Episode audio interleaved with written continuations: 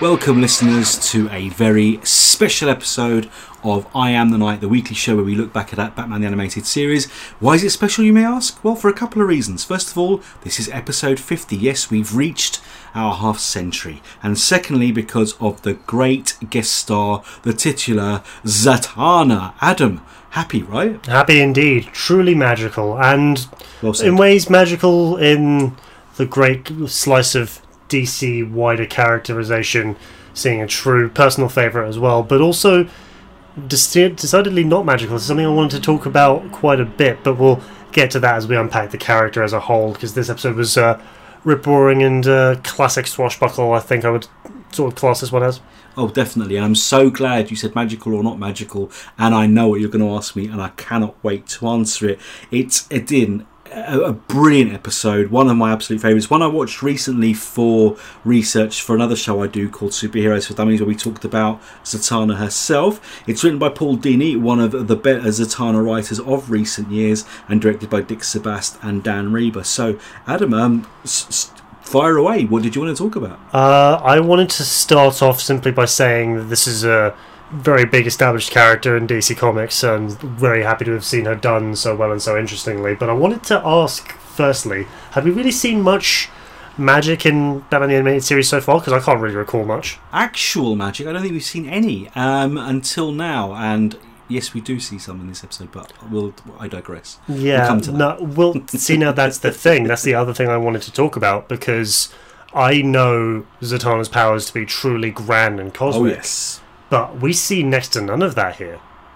and that's important because I'm glad they did it that way because you start their relationship with just that, their relationship, and that wonderful look into Bruce's past when he was still training. And again, hats off to Kevin Conroy for making the young Bruce's voice an octave or two higher and less gruff than the modern day Bruce's. Yep, we get that real sense of time and aging, and that's something he's shown consistently, and it's a really nice con- continuity touch that he refers to his training with Zatara ending because he's going off to Japan, which is another time when we see this Mhm. younger Bruce Wayne with this higher inflection to his voice going off to do some training. So, yep, it's just a masterful bit of performance from a true master of the craft, I would say, in Kevin Conroy. And again, we're to be talking about masters of the craft.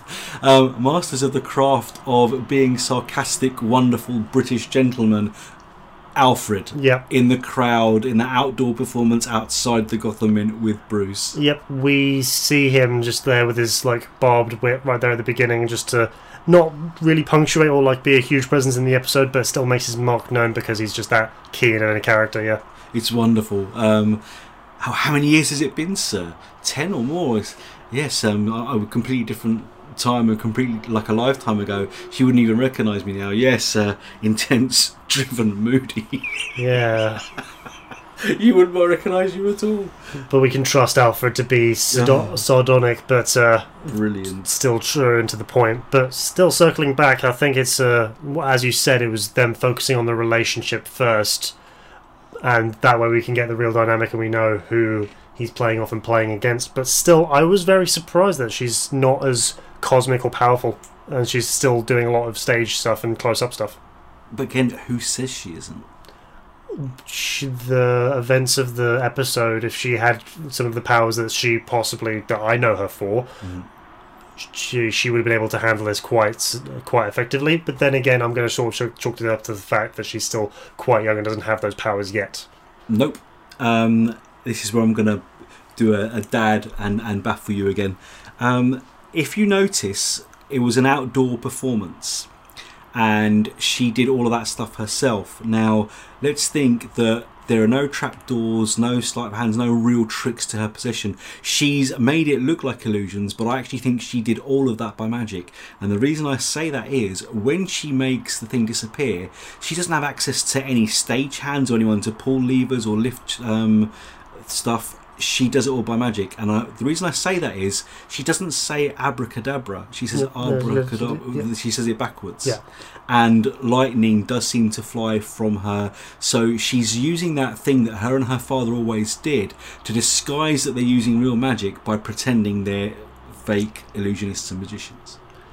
that's that's the part of honestly the confusion I would say because I felt that there was no clear sense of like is she this grand Mm. powerful vision of magic up there with Doctor Fate or is she still trying to find her feet because there's uh, there's ways that you could read it as both ways which is still just a little bit unclear but I'm still very happy that we could get Yeah, that kind of uncertainty because that makes it seem more mystical that whole hiding in plain sight thing, which is a whole thing about magic and magic users and the magic circle, and of course the villain, the debunker, Mr. Montague Kane. How sad you must be to have to do that for a living.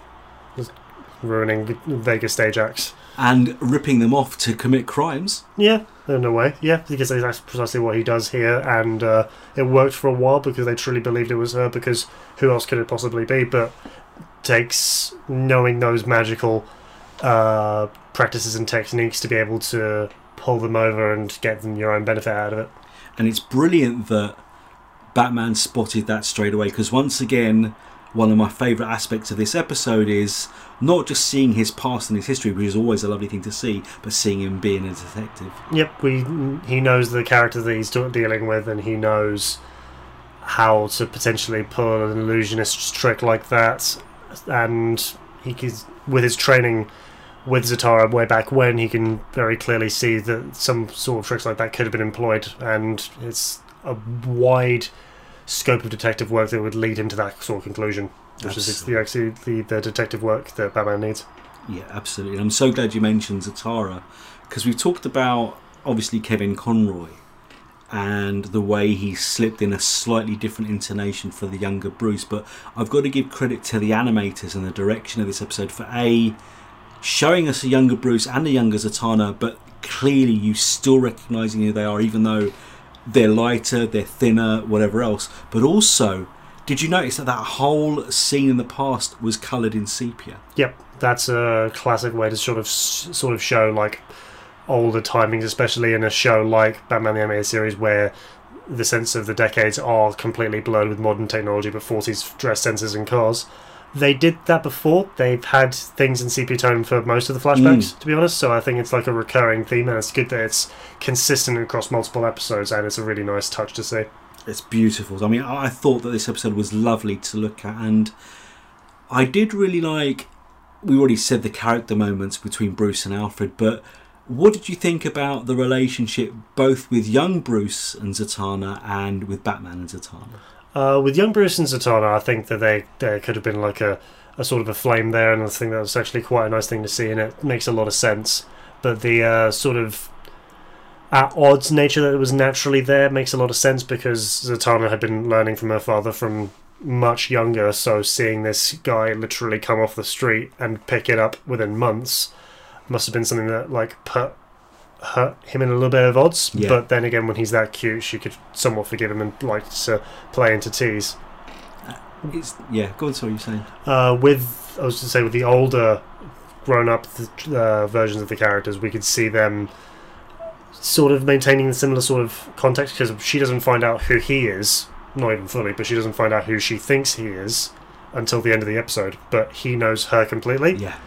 And he goes through with uh, that same level of like care and attention and respect that he had back when he was younger. But she sort of maintains the Well said. the light-heartedness that she sort of brings from her own sort of professional career as a wizard.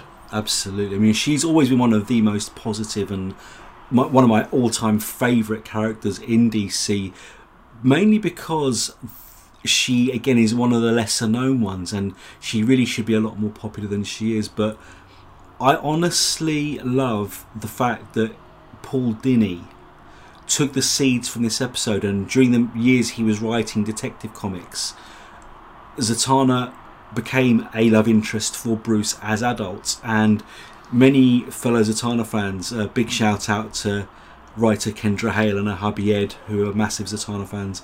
We all think that that relationship was shortchanged, and it really should have gone a lot further. I mean, could you imagine magical bat babies? That would have been that would be a fun idea. Hmm. Yeah, it's not it's not one that I really knew about or had thought about. So Oh, it's it's one of uh, my favourites. so it's uh, one that could have been quite interesting and fun to see. So yeah, uh, I think that's a story that still has room to grow and room to tell, and especially how uh, DC Universe has restructured itself. It's something that could have existed somewhere out there, which is a nice thing to think about. Mm, definitely. I mean, everyone goes on about obviously about Bruce and, and Selina, which is the main one, and I do think that should be a forever relationship. Or about Bruce and Talia, who um, there were times when you thought she could turn good, but in recent years that seems to have gone out of the window. But out of all the loves of Bruce's life, the one I really would have wanted to see explored in more depth because I loved it was was Bruce and Zatanna in Detective Comics. It was fantastic. It's not one that I really knew about, but it's actually quite interesting and one that could add up to a lot of very interesting stories. So yeah, I think that's something that You probably could deserves a bit of even- exploring. Yeah. Um, if you count this episode as before Bruce joined the league and he knew that she was a real magician, this episode could actually f- f- slot right into the Batman Year One era of, of, of comics because we know from the comics as well that Bruce did learn a lot of his escapology from Thaddeus Brown, the original Mr. Miracle, and from Zatanna, so it fits in with comics canon as well. Yep, which is a nice thing to say and to see that it's so consistent across multiple different stories by multiple different writers across times and comics. So, yeah, I think that just lends to the fact that this kind of story has a lot of backing and could be something worth telling, even if most people don't realize it. So, yeah, I think it's something worth exploring to the big ups out there who can control these things. Absolutely. Must be nice. I love the um, thing you mentioned about how Batman's gone in knowing exactly who she is, but she's clueless. And I've got to give another nod of the hat, not just to the action and the characterization in this show, but to the humour. Um, like, obviously, because Zatanna thinks, well, why is he helping me? He doesn't know me. And um, when she says to him, so, so why, why the interest? Why are you helping me? Uh, I'm just another leggy dame in nylons. Or did I just answer my own question? I will say that she's probably the best legs in magic, but um, oh, love it. that notwithstanding, it's just good to see that they can sort of like lightly joke on that and like a kind of joke that necessarily the little kids wouldn't really follow. Exactly. What, what is nylon? Also, what is nylon? Um, it's the stuff that tights are made of, right? And yes. Yeah, it's a natural thing for them to sort of have that repartee and sort of brings in more audiences than just the Saturday morning kids crowd. Absolutely. I do love, um, again, the use of voice talent in this show because we've got a, a repeat um, offender in this episode in the actor who plays Montague Kane.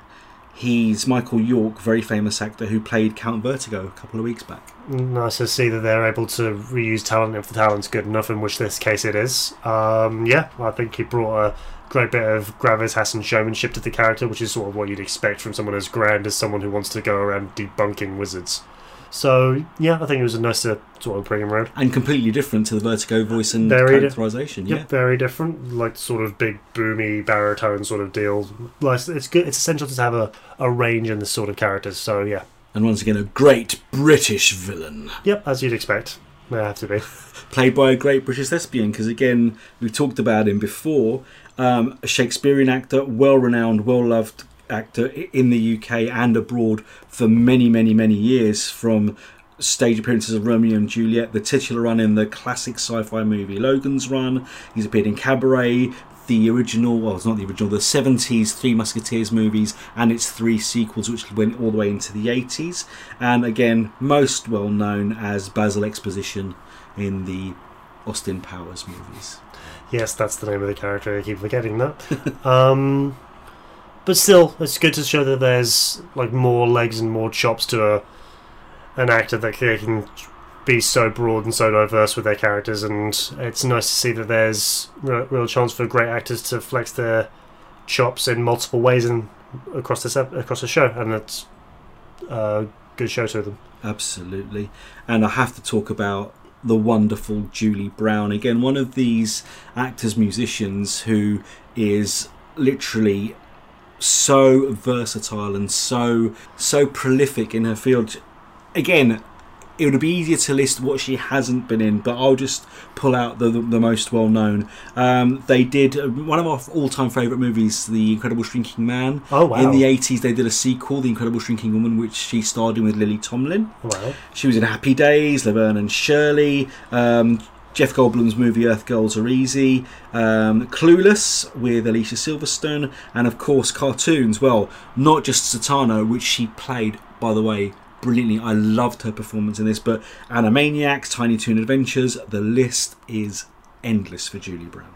They get really accredited and seasoned actors to be there for the very key parts, and I'm glad that they chose so well here. So it was very nice, very nice choice and great performance indeed.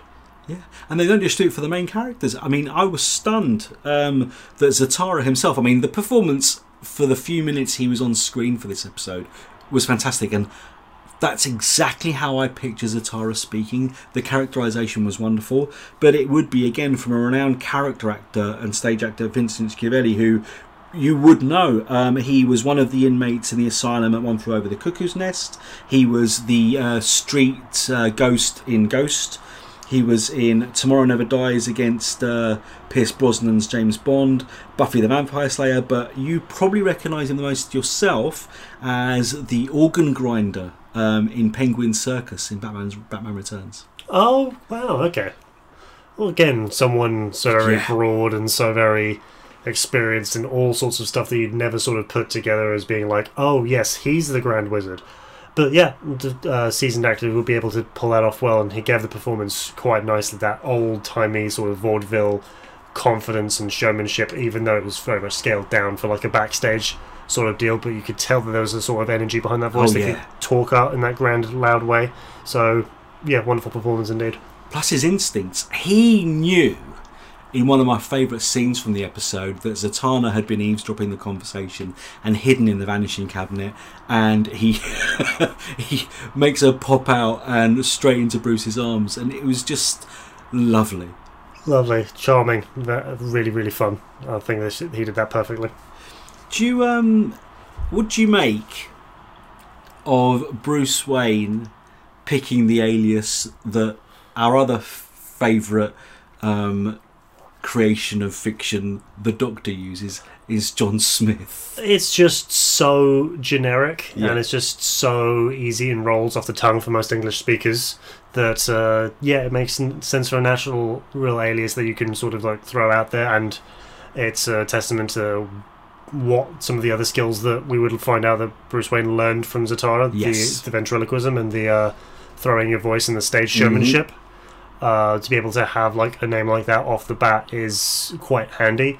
Obviously, um, John Smith doesn't necessarily work right now. Technically speaking, if you want the most generic name going right now, it would be Muhammad Lee, but that's also not very doesn't make, doesn't make a Not very of sense. PC either. Oh no, it's not, not about PC. It just doesn't make much sense.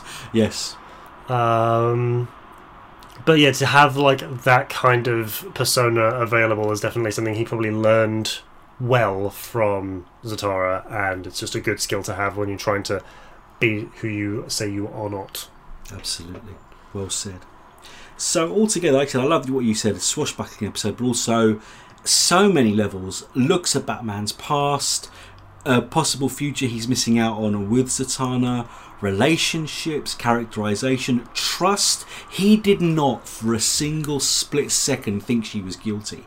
That to me shows that um, he's got a level of trust for the people he knows and relies on, but also I have to say, do you not feel the Batman in this episode lightened up several notches? He was almost a different character. He was he allowed himself to be lighter because he was with a very light part of his past. Because when he thinks back to his past, he thinks of the traumatic thing that happened to him, or he thinks of the struggle that he put himself through to become the vision of justice and peace that he wants himself to be. This is one of the times when he's not surrounded by that kind of like emotional weight Mm. or turmoil or trauma. This is a positive force from his life that he wants to try and remember and remember in a light way, so he can bring that light back out of himself because that's the light that he gets from her. Well said. I love that. And I also love the fact that it, it makes me happy as a Batman fan to know that during those years of training where he dedicated himself to his art, there were times when he was happy. Yeah. And that's just brilliant. It wasn't all fighting and blood and broken bones. Some of it was fun and helped him learn his craft to make him the greatest crime fighter the world has ever known. It's good to be able to see those moments just to know that he is r- really a rounded character and not necessarily just that figure of the knight with the f- flying fists of justice. Absolutely.